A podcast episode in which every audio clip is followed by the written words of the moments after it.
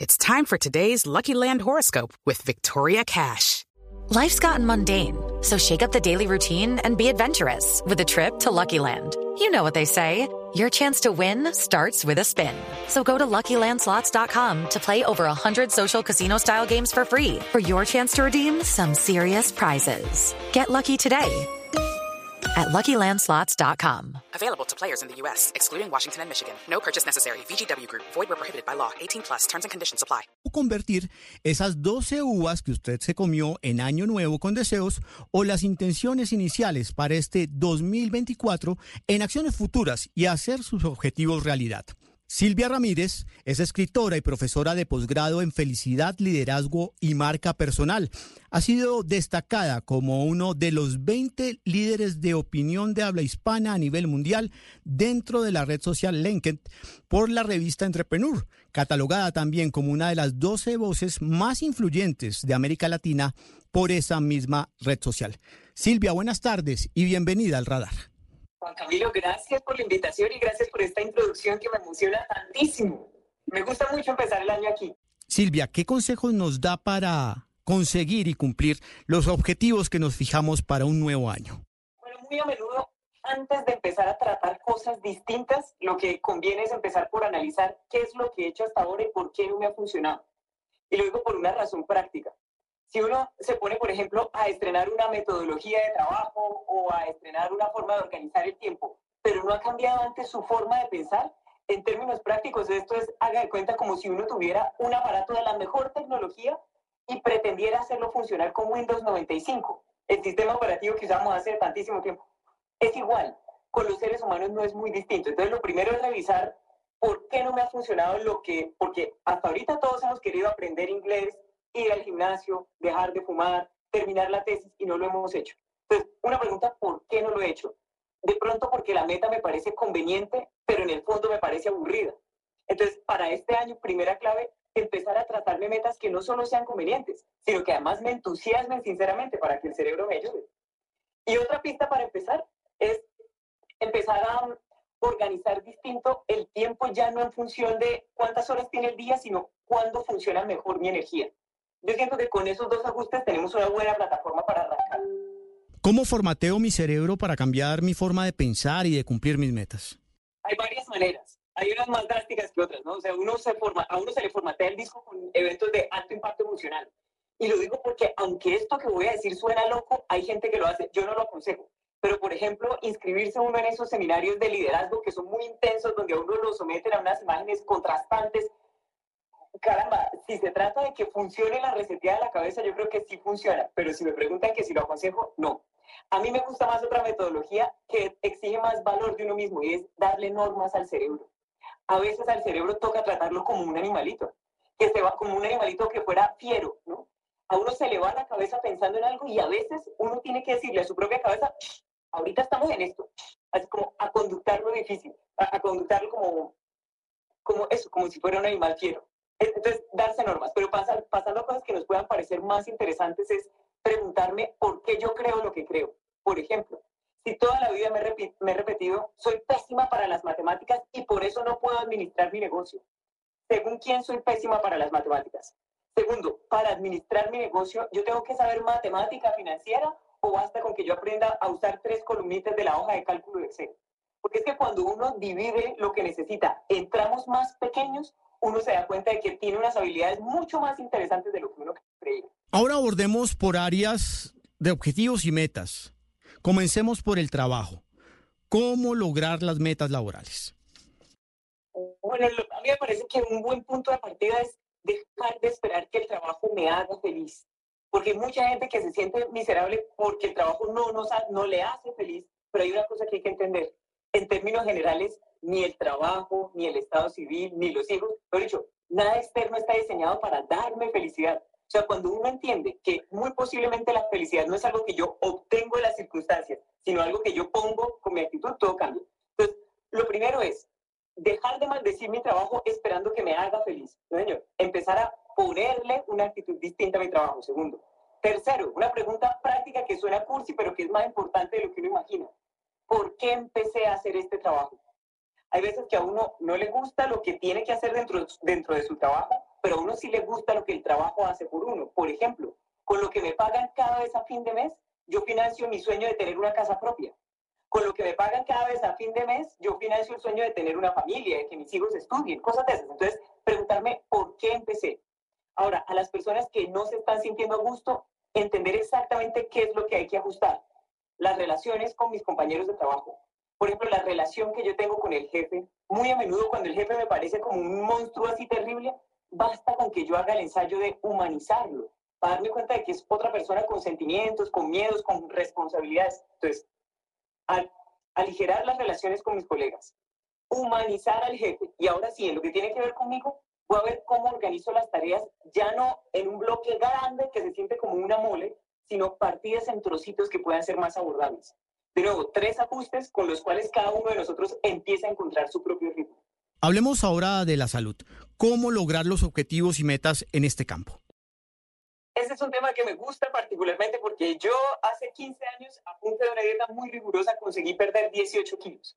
Y le puedo contar a los oyentes qué fue lo que me funcionó.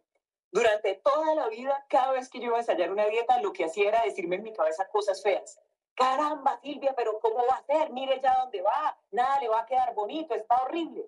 Cada vez que yo me insultaba, conseguí hacer una dieta muy rigurosa por ahí por unos 3 días, pero claro, todo el tiempo me estaba insultando. Al día 4, yo decía lo que decimos todos los gorditos cuando estamos a dieta. Ay, mire, el que me va a querer así, hombre. Y abandonaba la dieta. ¿Por qué? Porque mi motivación venía de una fuente equivocada. Era una motivación negativa, me estaba lastimando. Pero una vez, un compañero en la universidad me dijo, oye, ¿usted cómo está de bonita? Yo, sí, pero además, usted está perdiendo peso, me parece. Fue el 20 de enero de 2006, la primera vez que hice una dieta que me volvió imparable, porque esta vez ya no la hacía para estar menos fea, sino más linda. Entonces, lo mismo con cualquiera de los oyentes que nos acompañan. Ya no, por ejemplo, dejar de fumar o cuidar mi salud para dejar de lastimarme, no, sino para tener un estilo de vida más saludable, para sentirme más fuerte, para ganar más vigor, para ser una mejor persona dentro de mi familia. La motivación ahí es clave. Y por último, nunca más ensayar regímenes que me maten de hambre o que me salgan demasiado costosos porque la dieta es demasiado sofisticada. Las metas tienen que ser ecológicas, o sea, que se pueda cumplir fácilmente o más o menos fácilmente con los recursos de los que yo ahora mismo dispongo. Pasemos ahora al tema de relaciones interpersonales, pareja, amigos y familia. ¿Qué podemos hacer para lograr lo que nos propongamos para este 2024 en este campo? La mejor estrategia, en mi opinión, es empezar a preguntar más e imponer menos. Preguntar más porque, aun cuando la otra persona lo quiera a uno muchísimo, la otra persona no es mi apéndice. O sea, somos 2 seres humanos distintos, con mundos distintos. Por lo tanto, primero, tratar de entender cuál es el lenguaje del amor de esa persona. Para esa persona, sentirse querida es que yo le alcance las pantuflas o que le haga un vaso de limonada. ¿Qué es? Porque es que si no, yo le voy a hacer lo que para mí es un lenguaje de amor, pero la otra persona va a pensar que yo la odio. Por el contrario, lo que pasa es que cada uno estaba hablando un lenguaje distinto. Lo segundo, me parece clave igualar las expectativas. Hay una pregunta que se me ocurrió en la pandemia que funcionó muy bien y que sigue funcionando de maravilla, en mi opinión, y es generar un espacio de conversación y preguntarle a la pareja. Claro, yo pregunto en santandereano, de pronto por eso me va como me va en el amor. Decirle, oiga, mi amor, si yo quisiera ser la mejor compañía que usted pudiera tener en este momento de mi vida, de su vida, ¿yo qué podría hacer? O sea, ¿qué atributos podría tener una persona que usted considere que es un buen compañero? Y yo miro de eso qué se me ajusta naturalmente. Pero lo que quiero decir aquí es, posiblemente convenga que 2024 sea el año de la negociación, el año de suponer menos y de preguntar más. En cuanto a metas de principio de año de ahorro, viajes, compras de casa, carro, ¿qué podemos hacer?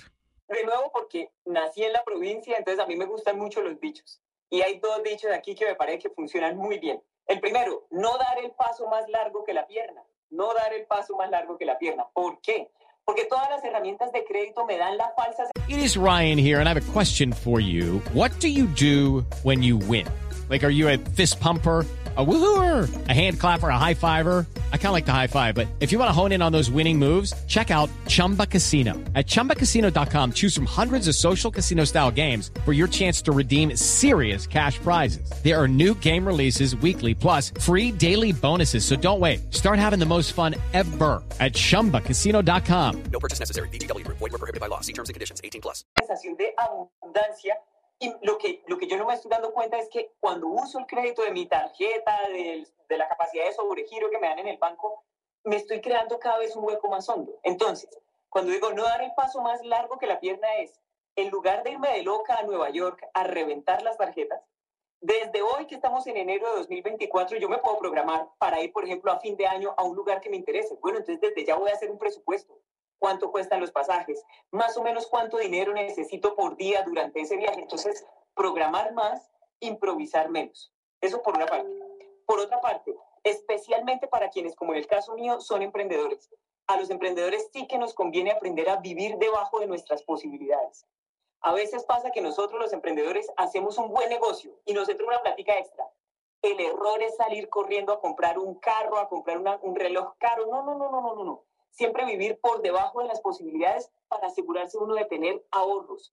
Porque es difícil decirlo así, pero realmente la libertad financiera muchas veces es libertad emocional. O sea, libertad para decidir mejor. Entonces, empezar un programa de ahorros. Y lo tercero es encontrarle el gusto al dinero.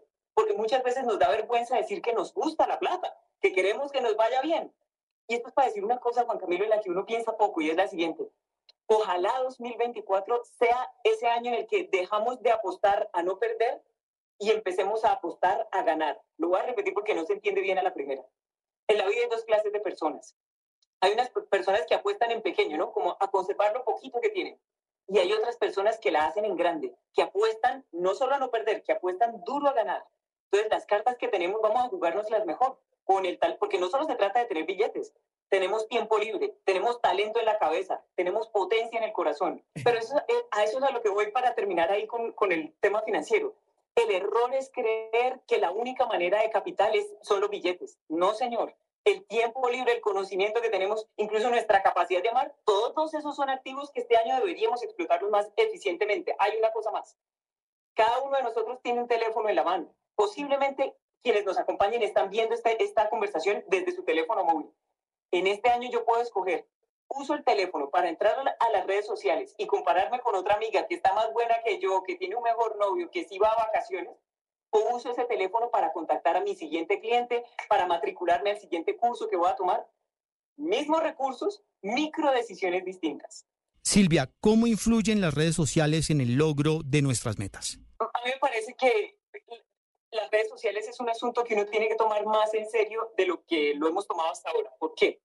Es inevitable que el ser humano se compare. O sea, uno comprende que es de día porque existe la noche. Entonces yo comprendo que soy, no sé, castaña porque tengo amigas que son rubias.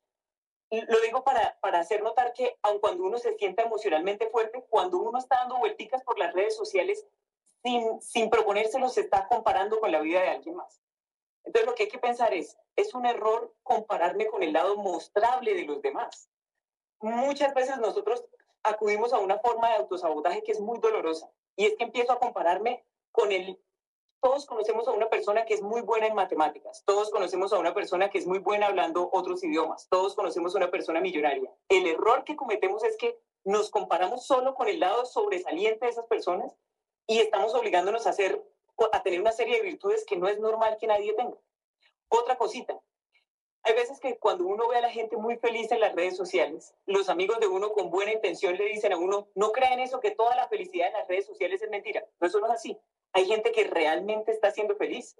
¿Para qué me sirve eso? Pues para pellizcarme y cambiar de mi vida aquello que no me sirve. Si hay cosas que de antemano yo sé que me van a lastimar, cosas que yo sé que no me gustan, por ejemplo, la relación de pareja en la que me encuentro, el trabajo que desempeño ahora, en lugar de seguir avanzando y profundizando en eso, es la hora de cambiarme, porque en las redes sociales me estoy dando cuenta de que hay gente que tiene una vida mejor. Para eso pueden servir. Y lo otro también, para terminar el cuento de las redes sociales, es que muy a menudo usamos las redes para descansar. Y eso es equivocadísimo. La inmensa mayoría de nosotros pasa todo el día trabajando a través de una pantalla. Por ejemplo, en el computador. el error que cometemos es que para descansar de la pantalla del computador, entonces abro la pantalla del celular. No solo se me cansan los ojos, que evidentemente se me cansan, pero el cansancio cognitivo al final del día, cuando uno se siente agotadísimo y se fija que en realidad no hizo nada, pues se debe a que, aun cuando sean memes, lo que uno está mirando, ahí está quemando corriente. Entonces, por eso decía al principio de esta conversación, este año no es exactamente el tiempo lo que hay que administrar distinto, sino mi atención. Aquello a lo que yo le presto mi atención, porque eso es lo que florece en mi vida. Hay quienes dicen que el peor enemigo es uno mismo. ¿Cómo enfrentar esto? Muchas veces ese enemigo tiene un nombre propio, además de llamarse, en mi caso, Silvia Ramírez, por ejemplo. El enemigo tiene un nombre más cortico, que es ego. Muchas veces la razón por la que nos autosaboteamos es porque le tenemos pánico a quedar en ridículo delante de los demás. O sea, por ejemplo, si usted se fija, Juan Camilo, hay una relación inversamente proporcional entre ego y autoestima. La gente que tiene su autoestima más grande, por regla general, tiene el ego más pequeñito. Ahorita lo desarrollamos.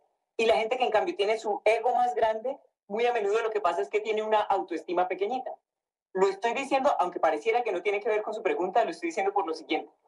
Muchas veces uno se sabotea, por ejemplo, dejando de proponer en voz alta las buenas ideas que tiene en el comité editorial de la emisora, o en el comité directivo en la empresa donde trabajo. No digo en voz alta porque me da vergüenza que de pronto no es una idea lo suficientemente ganadora.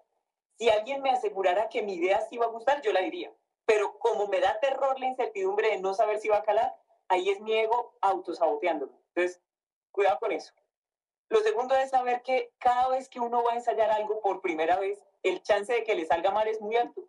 Pero es que se necesita hacer, o sea, no hay manera de tomar atajos. Hay que estar dispuesto a hacerlo mal al principio para alcanzar el grado de maestría que uno quisiera. Y otra pregunta clave. Muy a menudo, que esto me parece interesantísimo de los seres humanos, muy a menudo uno se encuentra con que los seres humanos tenemos más miedo de nuestra luz que de nuestra oscuridad. O sea, curiosamente uno tiene más miedo de que le vaya bien a que le vaya mal. Se lo voy a explicar con un ejemplo. Supongamos que a uno que hay un trabajo que yo siempre he querido tener, el trabajo de mis sueños, que nunca he encontrado una vacante. Y una vez me llama una amiga y me dice, Silvia, están contratando en ese cargo que usted quería. Mande su hoja de vida antes de las 6 de la tarde hoy. Muy posiblemente yo estoy en mi computador, tengo el archivo de mi hoja de vida, listo, estoy a un clic de distancia, ¿envío el correo? No envío el correo. ¿Por qué? Porque inconscientemente mi cerebro está pensando, ¿y qué tal que me contraten? ¿Y cómo es la cosa ya? ¿Y será que el jefe sí es buena gente? ¿Y cuál ruta del bus me sirve? ¿Y si puedo llevar el almuerzo en lonchera o quedo mal? Muchas veces lo peor que uno le podría pasar sería que le ocurriera aquello con lo que sueña, porque lo pone en un mundo nuevo que por ser nuevo a mí me angustia. Entonces, para que uno le vaya bien, paradójicamente, curiosamente, el primer paso es que uno quiera que le vaya bien. Y el asunto, la clave en mi opinión es la autoestima. 2024, el año de camellarle a la autoestima. Silvia, pues gracias por su tiempo y por acompañarnos esta tarde en El Radar. Usted está en El Radar. Hello, it is Ryan, and we could all use an extra bright spot in our day, couldn't we? Just to make up for things like sitting in traffic, doing the dishes, counting your steps, you know, all the mundane stuff. That is why I'm such a big fan of Chumba Casino. Chumba Casino has all your favorite social casino-style games that you can play for free anytime, anywhere with daily bonuses. That should brighten your day a little. Actually, a lot. So sign up now at chumbacasino.com. That's chumbacasino.com. No purchase necessary. VGW Group. Void where prohibited by law. See terms and conditions. 18+.